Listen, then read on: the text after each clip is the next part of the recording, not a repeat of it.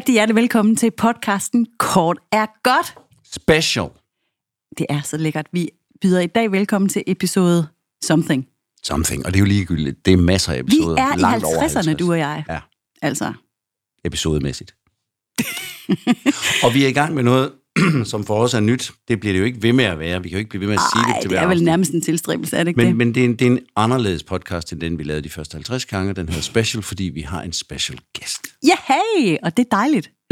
og solen skinner udenfor, og vi har trukket gardinerne for, så er mørkt og. Ja. lummert. Øhm, for det er det, vi bedst kan lide. Og det er også i den setting, vi rigtig godt kan lide at byde velkommen til vores gæst. Og nu skal vi løfte sløret for, hvem det er, vi har til at sidde her i mørket.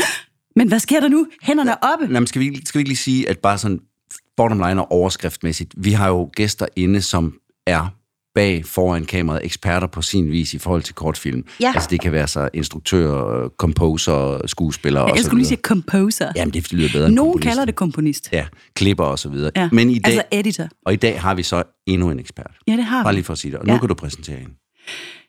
Mine damer her, og alt derimellem, så godt imod. Dagens gæst, det er Maria Ropstad. Rigtig hjertelig velkommen. Tusind, tusind tak begge to. Nu ringer Claus mobil. så- jeg lægger den væk. Ja. Okay, fedt. Nå, men det, så vigtigt var du. Så, så vigtigt var jeg. Nej, rigtig hjertelig velkommen. Vi er mega glade for, at du vil være med. Og øh, som, øh, eller er det faktisk mig, der ringer? Nå, whatever. Men som altid er det, kan det godt være en lille smule svært at snævre ind, hvad det egentlig er for en faglighed, vi har i studiet. For som regel, så spænder man jo over lidt mere end bare en enkelt ting. Og sådan er det jo med os alle sammen. Men vi har jo inviteret dig i studiet, Maria, fordi at du er også er producer. Ja, og derfor var det fantastisk, du sagde, også er, fordi min faglighed er jo også ret bred.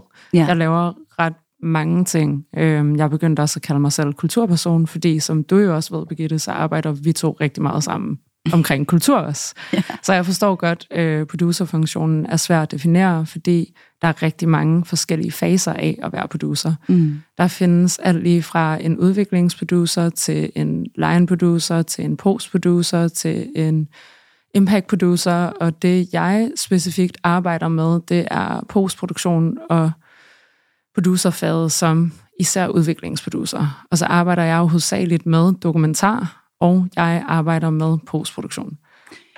Og det var del med mange flotte titler, du fik fyret af der. Ja, det var det. Der var et par stykker, jeg ikke helt var klar Det er over. helt sluttet på producer. Det sluttede på producer, så meget var jeg med på. Ja. Men altså, jeg kunne godt få lyst til lige at nørde det lidt, og lige spørge dig igen. Let's do it.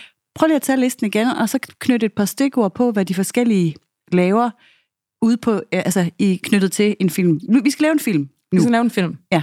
Hvad Hvilken- sker der så? Hvilken type film laver vi? Vi laver en lille øh, kort dokumentar, der skal sendes ind til Odense Internationale Filmfestival. Of course. Okay, fair. Jamen, så kommer der højst sandsynligt en instruktør hen til mig, øhm, som nok allerede har fulgt et emne, eller fulgt en person i et vis antal år. Højst sandsynligt har været filmende instruktør. Og så vil jeg hjælpe til med at finde en form på det emne, eller på det materiale, personen har i forvejen. Så vil jeg hjælpe til med at søge nogle midler, øhm, og finde ud af, hvad den kreative stemme er i det. Jeg laver hovedsageligt social justice dokumentarer, og så øhm, vil vi så søge nogle midler sammen. Og jeg vil finde ud af, hvad formsproget er i det, sammen med den person. Har du så oplevet tit og ofte, at der kommer en instruktør og har lavet sin research og synes selv, han har en god idé, og du så siger til ham, det synes jeg også langt hen ad vejen, du har, men vi kan ikke fonde det med den idé, vi gør i stedet for det her. Hvad siger du til det? Ja. Altså, du har virkelig været med til at dreje det til en anden Ja. retning, Ja, det har jeg. og så er det lykkes. Ja, fordi oftest, når en idé kommer til mig nu, så øh, er det ikke sikkert, at der er en, er en decideret form på, eller det kan være, at den endelige karakter ikke er fundet. Mm. Altså det kan være, at der er tre karakterer i materialet, og så den oprindelige karakter, man troede, der var i materialet, er ikke den endelige karakter, man ender med at vælge. Mm. Øhm, det kan være, at det er en spændende arena, eller et spændende miljø. Ja. Øhm, og derfor så skal man finde det sammen. Men sidder du, har, har du selv i, vi snakker tit om det der med, både at mange kunstnere har noget liggende i skuffen, som de venter på, kan blive realiseret. Har du selv sådan nogle, mange af den type, hvor du håber, der kommer, bare den her en rigtig instruktør kommer til mig en dag og siger, jeg vil lave noget i den retning, for så har jeg virkelig... Altså, jeg vil sige, når jeg arbejder, øh, eller har arbejdet med kortfilm, hvor det er på fiktionssiden, så ja. Men jeg oplever det ikke lige så meget på dokumentar. Nej. På dokumentar, der er det meget mere, øh, der er det meget mere personligt båret. Der er det ikke lige så meget tema, eller en, Nej. en masse historier, der bare ligger i skuffen. Nej. Fordi der er det så meget noget, de bare bliver nødt til at fortælle. Øhm, noget, som Altså meget personligt for dem selv. meget personligt for dem selv, eller et emne, de bare oplever ude i verden, de har været nødt til at følge, og de bare rejser hen til. Øhm, så på den måde, så er det ikke noget, der bare ligger i skuffen. Det kan ikke bare ligge i skuffen, når det sker in real time. Men er det så svært at tilegne sig en eller anden form for dedikation til noget, hvis det kommer meget inden fra den her persons egen, hvad skal man sige? Hvad mener du med dedikation? Jamen, jeg mener, det, er jo, det kan jo godt være, at den person virkelig har noget, som... Jeg kommer fra en lille by øh, på Sydfyn, hvor vi kører på knallert, og der har vi tunet dem på en særlig måde. Det vil jeg lave en film om. Og hvor det måske ikke ligefrem er noget, som rings a bell ved dig. Altså, Jeg forstår, sådan- hvad du mener. Jeg synes ja. altid, at du kan se ved en kreativ øh, kunstner, at de kan have et formsprog. Og på den måde, så kan der ligge en form for dedikation ved dem. Altså, at der er en bestemt måde, de vælger at fortælle om mennesker på, i form af den måde, de følger dem med deres billeder. Altså, de Ja. har en personlig ja. form med at føre et kamera på, og det kan ja. de jo sagtens provokere den, enten hvis de selv fører kameraet, eller den fotograf, de er med. Ja. Eller den måde, det bliver klippet på, når de sidder i postproduktionen. Ja. Øhm, og det er jeg også med i det samarbejde til at sidde i det rum. Det er også derfor, jeg er så fascineret af at lave postproduktion. Og jeg også arbejder med det profession, professionelt ved Edit House. Øhm, Vi bliver nødt til at pause dig. Yes, det, det går simpelthen for stærkt. Øhm, fordi det, du snakker om her, det er jo sådan faktisk... Altså, der bliver du jo en... Den væg, at den kreative stemme spiller bold op af, og har. Ja. nogle, nogle, nogle holdninger til det. Er det det, man kalder en udviklingsproducer? Eller hvad? Jamen, det er jo det, der er lidt sjovt, synes jeg, i min, i min dokumentarproducerfunktion, fordi jeg er med i alle faserne, og alle faserne foregår samtidig. Og er det, er det normal praksis? For ja, i det, jeg har oplevet. Ja. Altså, jeg har jo siddet i mesterlærer ved diverse personer. Ja. Øhm, både ved Helle Faber og ved Mathilde Lipmann og også Heidi Kim. Og ja, det hele foregår samtidig, fordi det foregår iterativt. Så det vil sige, man kan sagtens være i produktion og i postproduktion samtidig, fordi så laver man en lille pilot. Men så bruger man den pilot til at søge noget mere støtte med, og det er jo så en lille kortfilm, der faktisk kommer ud. Mm. Og så har man allerede fundet et formsprog i den. Men så tager man den, søger nogle, noget mere funding med, og så går man i gang igen. Ja, jeg forstår. Og det er så det, men er det det, man kalder den første fase der, der kommer en person, der har en masse footage med, som du så kigger på og siger, vi skal lidt til højre for at kunne få noget funding. Mm. Er det udviklingsproduceren? Du vil Ja. simpelthen ikke ud med det, var? Jamen, jamen det, er jo, det kan være en producer, det kan være en udviklingsproducer, men det kan også være, at det er den producer, der kører hele vejen. Nej, det forstår jeg godt, det godt kan ja. Være den samme, men er det den funktion, man vil kalde det? Ja, det Okay. er det. Og så nævnede du jo Impact. impact producer. Ja, det gjorde Lad jeg. os lige prøve at folde de her øh, fancy øh, titler lidt ud Det er simpelthen en producer, der har specialiseret sig i... med munden helt sæt på mikrofonen. Jeg kommer tættere på mikrofonen, Lækkert. bare lige hvis man skal vide, hvad der er, der sker her. Det er en producer, der er specialiseret i den impact, som en filmproduktion kommer til at have i samfundet. Øhm, og undersøger Oh. et decideret publikum. Mm. Øhm, hvordan kan det påvirke? Kan det have lovændringer? Mm. Øhm, kan det gøre en forskel for en specifik målgruppe? Og har øh, specialiseret sig i målgrupper, det vil sige aldersgrupper. Øh, er det 18-35-årige? Kan det lave specifik undervisningsmateriale? Øhm, det er også noget, jeg synes, der er ufattelig spændende, fordi når vi arbejder med filmmiljøudvikling i mit kulturarbejde, så minder det faktisk ufattelig meget om det. Øhm, og det er så, så spændende. Det er noget, der er nogle stykker, der har specialiseret sig i i Danmark, men det er rigtig, rigtig udbredt internationalt. Så det er rigtig spændende. Er der det- ikke mange impact producers på DR og TV2? Altså, det må da være deres métier. Jeg har ikke noget decideret tal på det, Nej. må jeg ærlig indrømme. Nej, nej, men, men- jeg kender nogle stykker. Ja, Ja. Hvis der er en som Line Billenberg, hun gør sig rigtig, rigtig meget i impact producing. Men det er i hvert fald en del af det at ja. Være producer. Det kan enten være en separat person, eller en del af det samlede Ja, arbejde. Og så altså, nævnede du jo flere også. Flere ja. Forskellige en producer. line producer. Ja, jeg skriver ned. Du skriver bare ned. Line producer. Altså, det er meget vigtigt for mig at sige, jeg gør ikke alt dette professionelt. Jeg arbejder med postproduktion, og så arbejder jeg som Klart. Men nu er det bare lige for at få en, ja. Ja. en, et overblik. Mm. Mm, mm. En line producer er den, der har det kontraktuelle ansvar på et filmsæt, øhm, og det økonomiske ansvar. Okay. Øhm, jeg siger meget øm lige nu, finder jeg. Det øh, må du gerne. Det gør mennesker, Fantastisk. Ja, det gør de. inklusiv os. Um, Øhm, Jeg har siddet med mange line producer og forhandlet løn, blandt Ja, andet. ja. Det er meget forskelligt, hvordan øh, den opgave bliver taget, vil jeg sige. Det, Det er også noget, vi prøver at Det uddanne mere og mere til. Ja. Der kommer også snart et øh, forløb, hvis det ikke har været afholdt, hvor jeg ved, Marianne Christensen, hun uddanner i det på Filmskolen. Men det er altså det store Excel-ark, og, og Lige den person, præcis. der styrer økonomien her under kontrakter osv. Ja. Ja. Og siger, vi har så mange penge til forplejning, og vi har så mange penge til lønninger ja. osv. Okay. Og det er en anden funktion end en produktionsleder. Ja. Okay. Nu fik, Kommer- du lidt, øh, nu fik du en række af forskellige... Jamen, jeg synes, der var en til, var der ikke det? Sagde du ikke en til? Vi havde en udvikling, en impact og en, En line producer og en postproducer. Ja. Og det er jo så den, du også varetager. Jeg var til postproducer, ja. Og bare lige, hvad er det nu, at en Åh, postproducer Jamen, laver? postproduceren har jo ansvaret for postproduktionen. Den kan både være kreativ, eller den kan være udelukkende teknisk.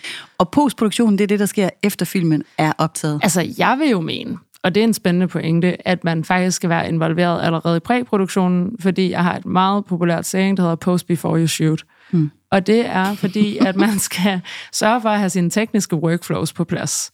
Fordi hvis man planlægger sin postproduktion allerede i præproduktionen, så får man så forebygget så mange fejl, mm. som man overhovedet kan.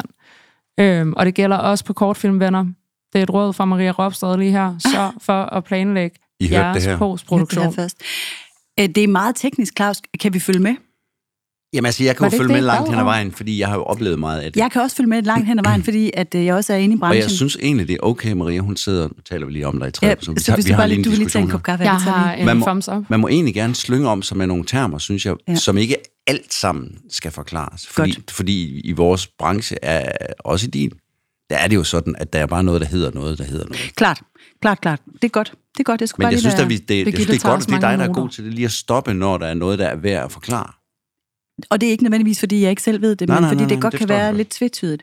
Ja. Godt. Maria, det er, øh, det, det er mange funktioner, som nogle gange øh, varetages af en person, nogle gange af flere, også afhængig af, hvor stor produktionen er selvfølgelig.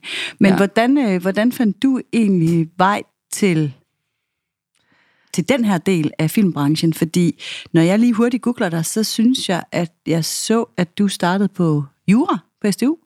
Det gjorde jeg også. Og jeg har en meget spøjs vej til det, fordi at øh, jeg, jeg har altid lavet film, siden jeg var lille. Øhm, fordi at mine forældre, de mødte hinanden, da de lavede teater ved H.C. Andersen spillet.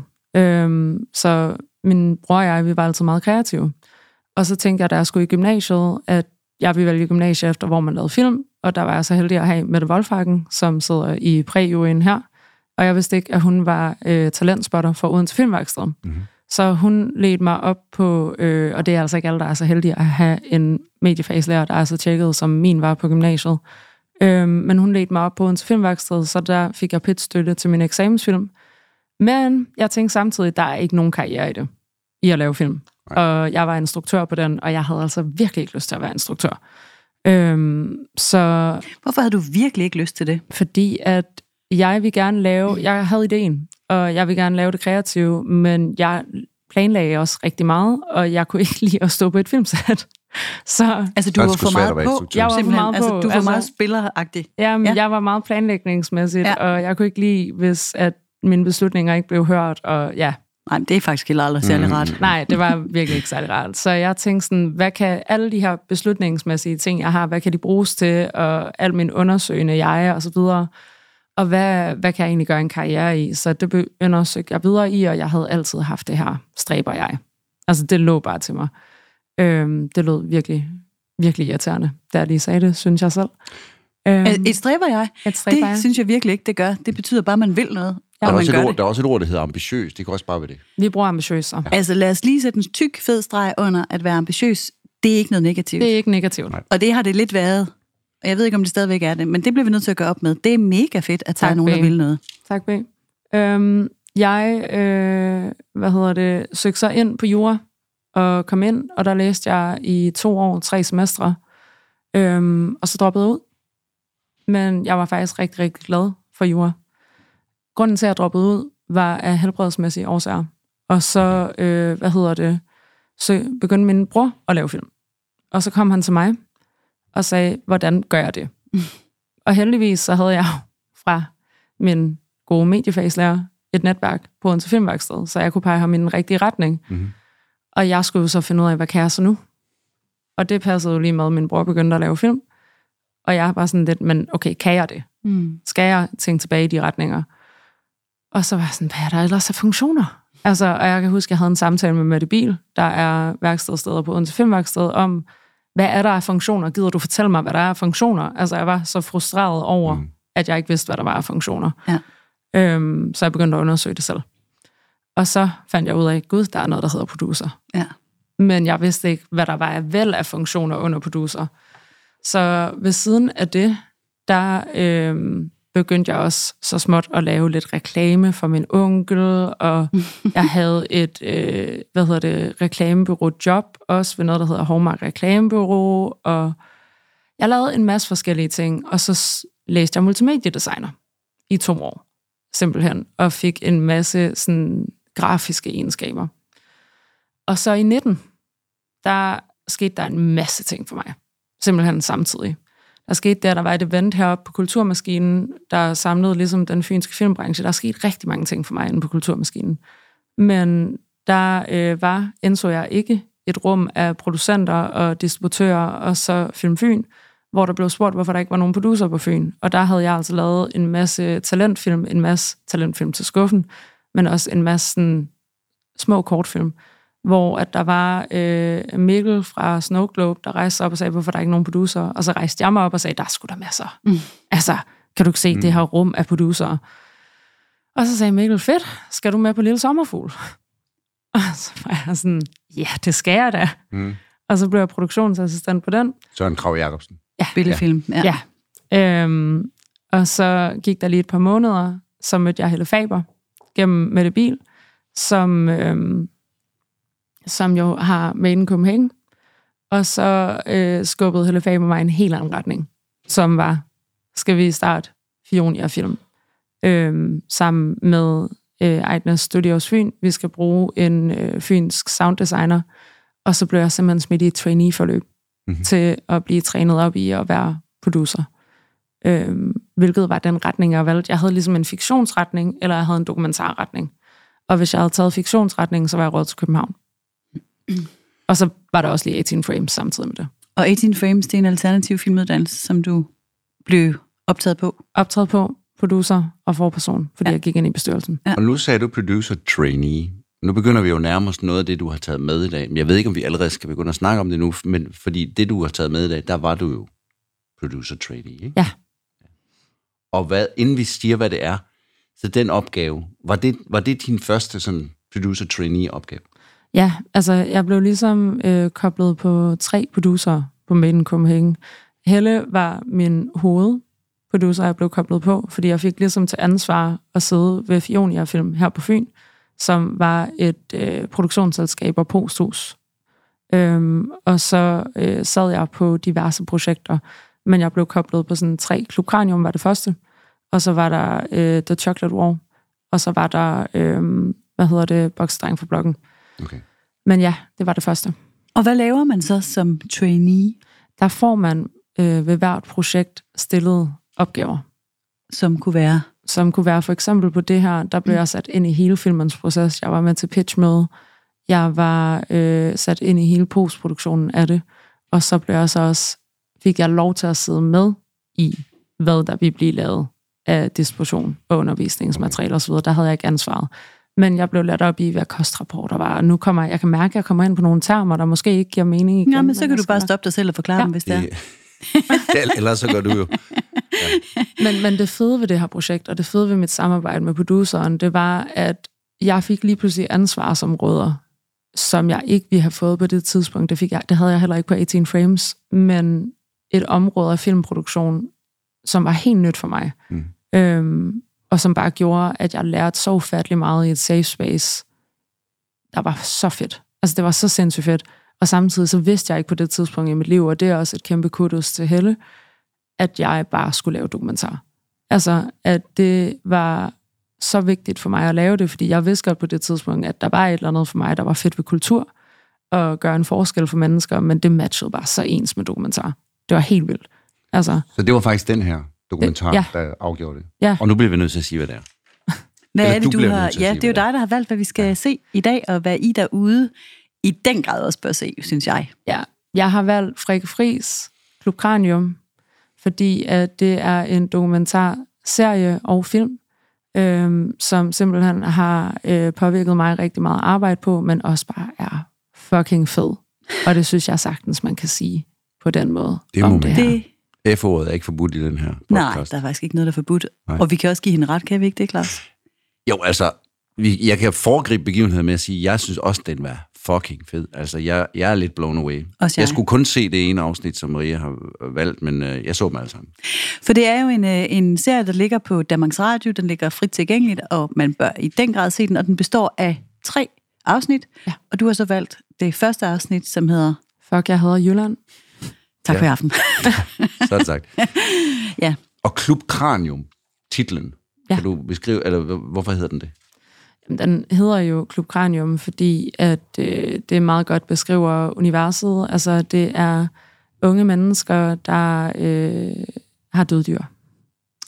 Ja. Det, det, det var kort fortalt. Jeg synes godt nok, de har meget andet, men du har ret i, det er nok Det den de store også. ting ved dem. ja. Altså, det, det handler om fællesskab, og hvad fællesskab kan gøre for hinanden, og hvad er man uden et fællesskab, der man kan spejle sig i. Og nu Altså- siger du, ja, undskyld. Ja, undskyld. Døde dyr. Hvad er det for et miljø, vi befinder os i, Maria? Det er goth. Det er subkulturen goth. Ja. Og vi, og vi, vi møder et trækløver, kan man godt sige. Øh, Josefine, Marit Marit, ja. og Jay. Ikke? Og Jay. Ja. Ja, så er det også øh, præsenteret. Og de, de er... Hvis man ikke ved, hvordan en goth ser ud, hvis vi har ældre lyttere derude, eller i hvert fald bare et segment af lyttere, der ikke ved, hvad goth er, Jo, Ja, som er jo en ikke. niche, må jeg sige. kan du så ikke forklare det, Maria? Jamen, det er sort tøj, hvid makeup, det er øh, næseringe, og det er ligesom altså store næseringe, Mm. mm. faktisk.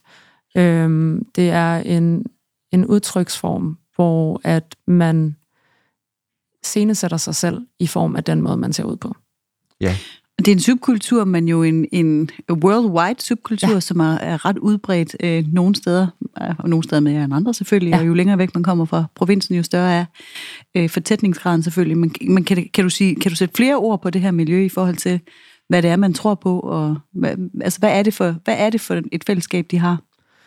Jamen, de mødes jo særligt online, og der er blandt andet en subkultur her i Odense, der hedder Klub Golem, hvor goth mødes, og i, især i episode 1, der ser vi også, at de mødes i Leipzig. Øhm, de, øh, hvad hedder det, de mødes også i en, en online-gruppe, der hedder Anderledes Danskere. Øhm, kan man også gå ind og se det. Og det, det, der jo findes i det, det er et fællesskab. Øhm, det bekæmper blandt andet ensomhed. Mm. Øhm, og det er det, der er super interessant, Mm. at, at man går ind, ligesom og ser i den her serie, at, at man kan gå ind og spejle sig i det på den måde, at det er faktisk ikke så anderledes fra dem, vi selv er. Øhm, og det er det, særligt unge mennesker finder i den kultur. Mm. Men den findes også på tværs af alder. ja. Og det er meget interessant. Ja, at finde sin flok og høre til et sted, om det så er med pink på rykker og plateausko og næsering, eller om det er med modeltog. Fuldstændig, og det, og det, er, jo, det er jo meget, mm. altså, nu ved jeg godt, ordet rørende, det er blevet så øh, populært, men altså, det, det er på en eller anden måde meget bevægende at se mennesker, som uanset om de står med, at, fordi det er virkelig iscenesættelse af sig selv, ja. Ja. som du siger. Og det er jo ikke, det er jo en meget forfængelig kultur i Det virkeligheden må også. man sige.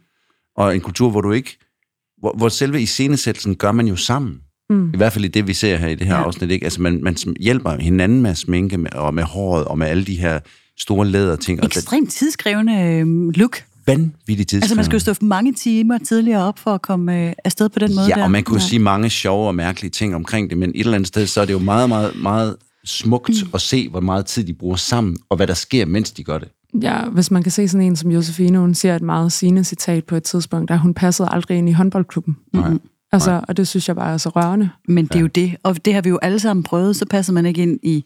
Jeg passede godt ind i håndboldklubben, men så passer man ikke ind med ridepigerne, eller Nej. med... Øh, altså, det, det er jo en følelse, tror jeg, alle kan Ja. relatere til, og det er jo derfor, at den her serie er så utrolig vedkommende, tænker jeg, uanset ja. Ja. hvem man er, for den er jo bare helt grundlæggende, som du siger, en coming of age Ja. historie om venskab og, og, og høre til et sted, ikke? Ja, og så er der den der sideniche, som jeg så ikke var helt klar over, vi lige skal vende tilbage til det der med de døde dyr, altså den der lidt døds, øh, som jo ikke er satanisme eller heavy metal på den måde, fordi musikken er jo mere over i noget techno, elektronisk. Og på mm. musikken, undskyld, jeg lige siger det, Det er en god gammel kending, jo. så du, hvem der var composer?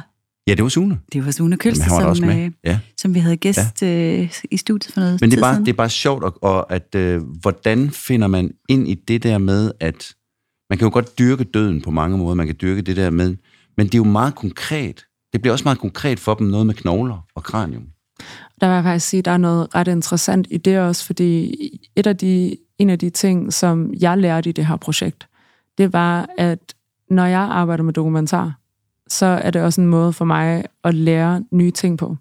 Altså fordi jeg vidste absolut intet om goth, Mm-mm. inden at jeg mødte Frikke, og inden jeg mødte Mathilde, det er produceren på det her. Og jeg Og vidste, Frikke er det instruktøren. ja, Frikke er instruktøren, Ja.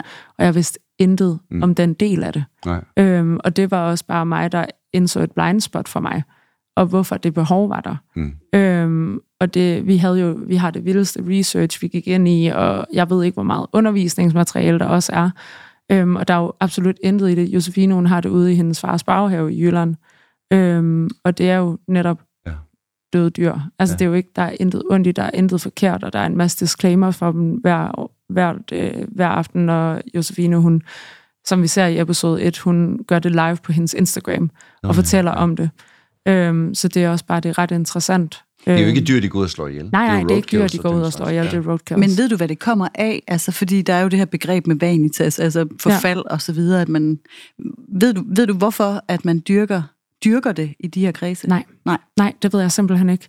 Øhm, Men som du siger, det er jo... Altså, fordi det, det, det, er jo, det bliver jeg nysgerrig på, men i virkeligheden, så er det jo meget øh, øh, uskyldigt i den her ja. Sammenhæng.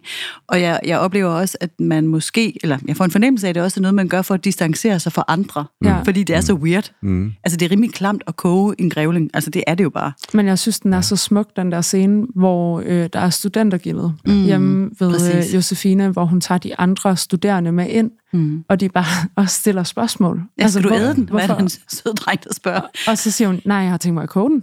Altså, Ja, og så bliver han ligesom, jamen, koden, og hvad så? Ja. Men hun kan ikke rigtig, det er som om hun, for ja. Hende er det jo logisk, jamen det er jo fordi, at jeg vil se knoglerne til sidst. lige præcis. Men det er det ikke for, han, han når ikke at få det svar. Nej. Men jeg tror, du har ret i, at det virker lidt som om, at det er en måde. Men det er jo ikke, fordi man mærker jo ikke et fjendskab fra Overhovedet Josefine. ikke. Overhovedet ikke. Øh, man kan sige, Marit er måske lidt mere menneske, eller lidt en anden misantropisk type, end, end ja. Josefine er.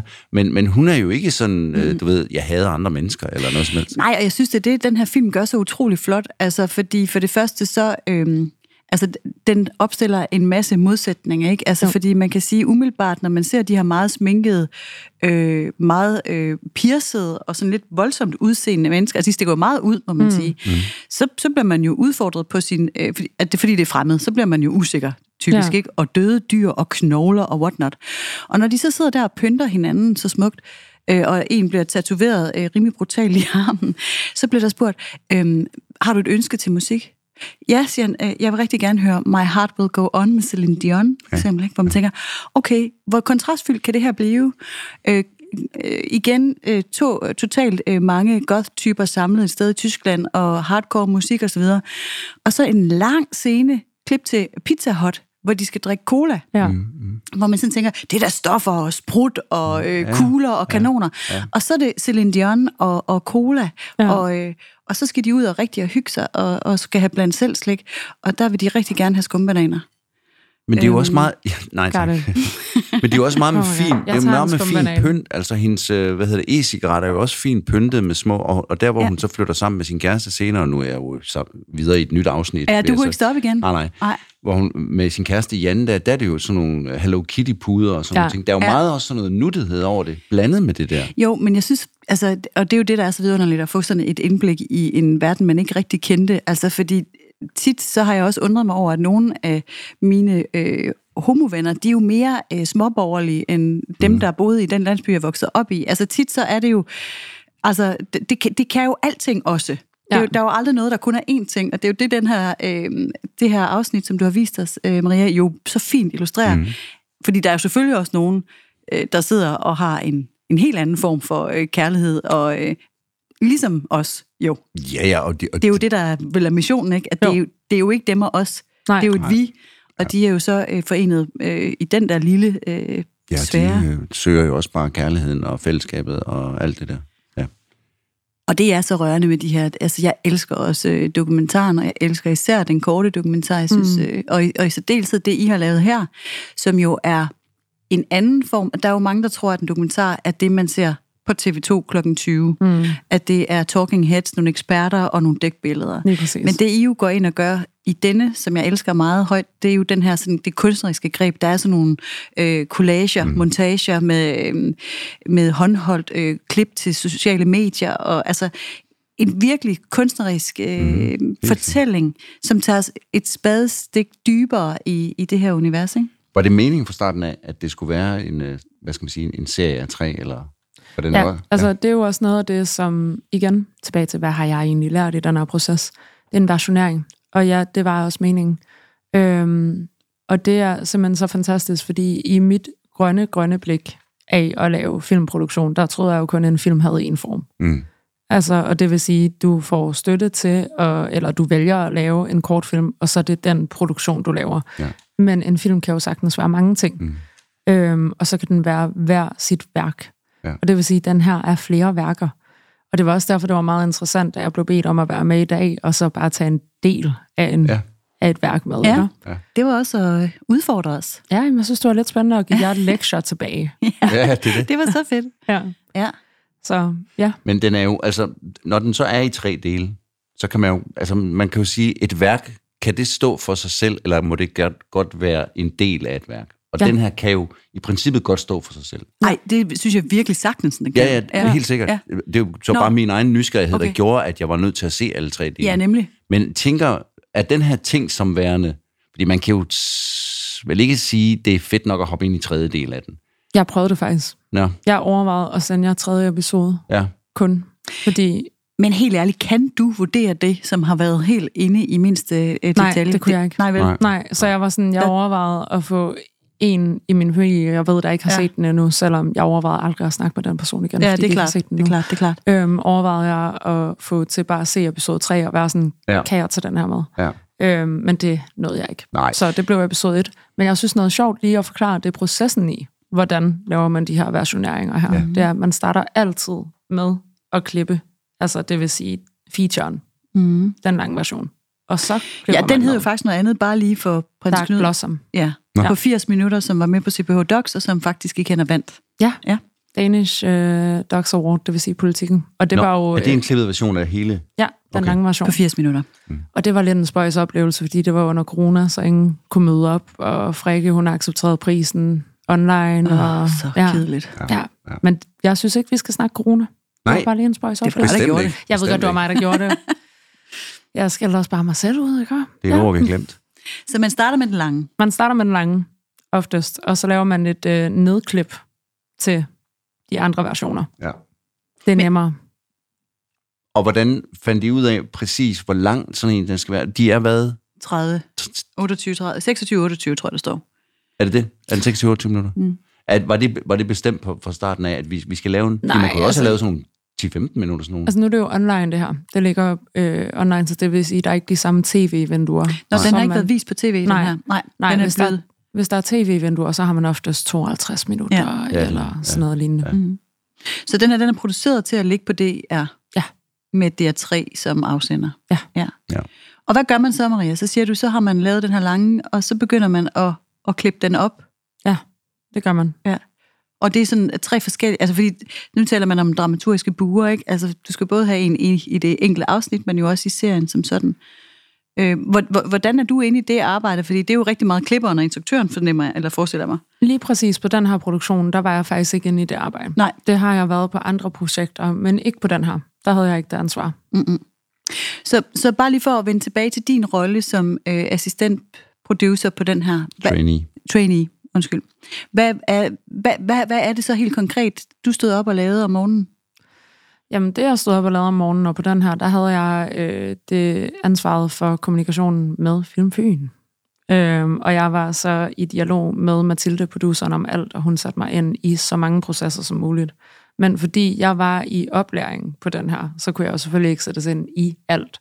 Så sådan noget som versioneringen der, der blev jeg informeret om det overordnede, men Ja. ikke nede i nitty-gritty omkring versioneringen. Okay. Men jeg blev informeret om det. Mm. Øhm, og bliver lige så meget som muligt.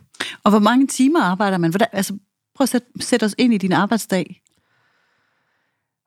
Det er en, en besværlig dag at sætte dig ind i, fordi jeg har også andre projekter. Ja, klart. Så det vil sige, jeg havde også sådan en som de pårørende samtidig, mm. øhm, og research på The Chocolate War.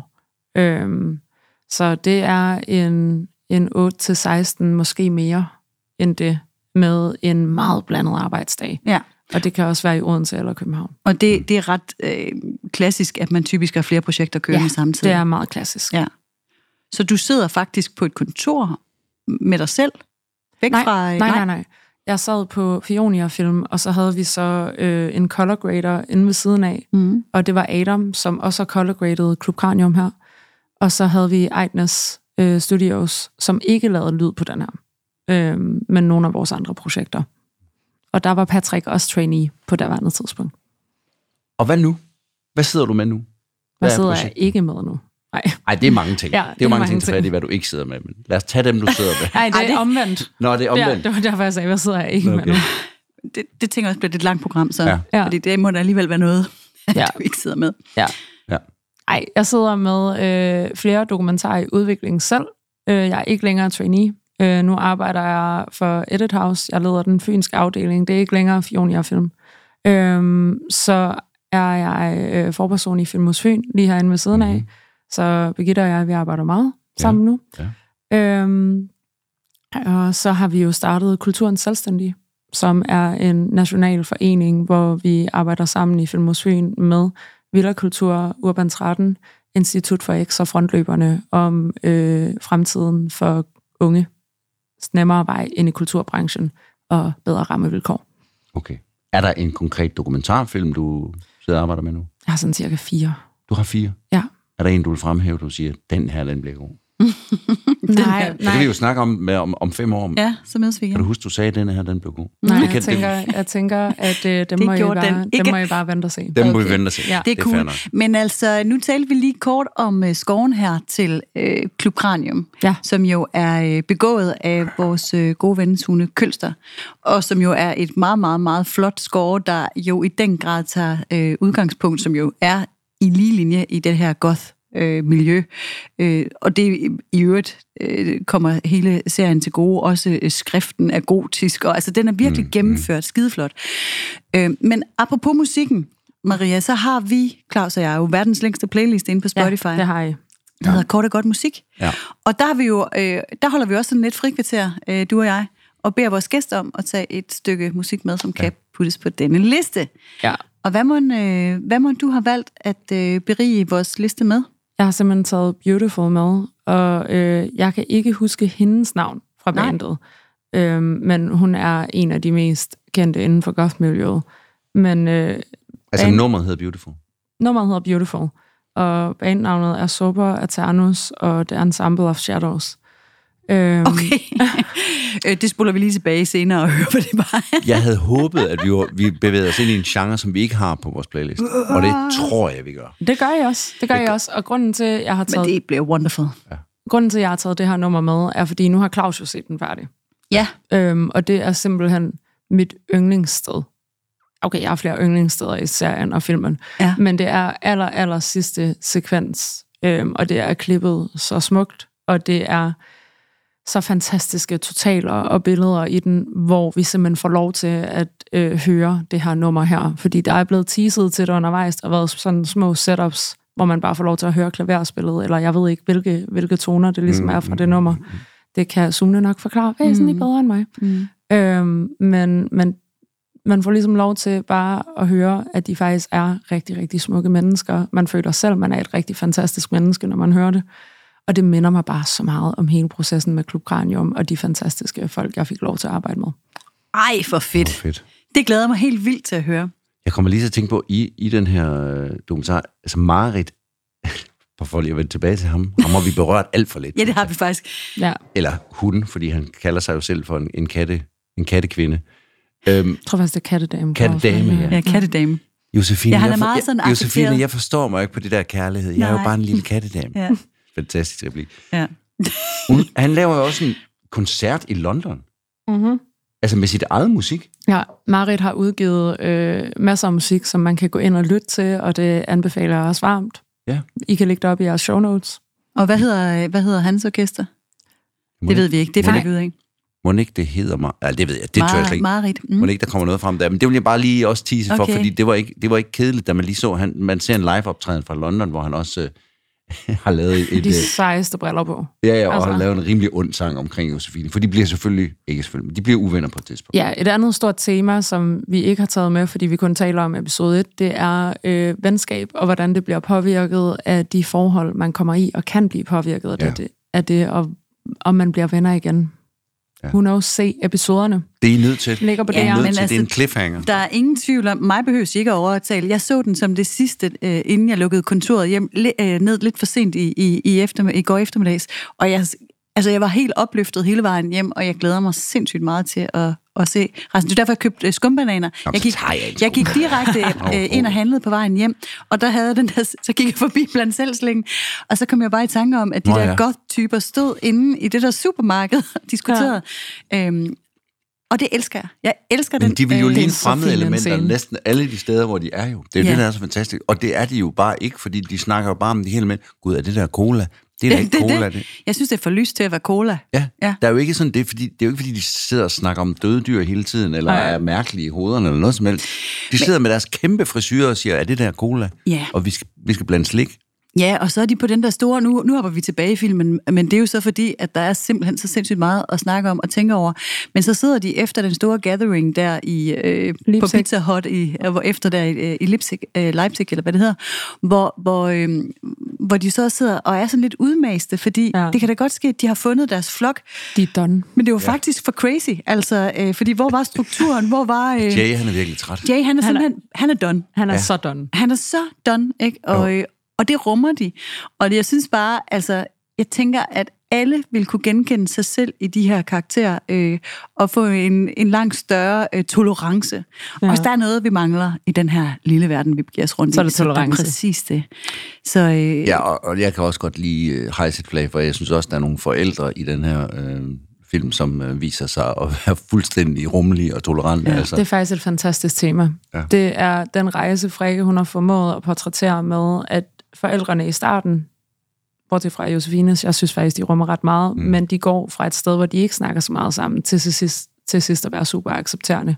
Især Marits rejse med hans forældre. Den er rigtig smuk. Det skal Den kan du glæde dig til. Jamen, det gør jeg allerede, og det skal jo også lige siges, at en af vores øh, hovedkarakterer her kommer fra et indre missionsk øh, ja. Hjem.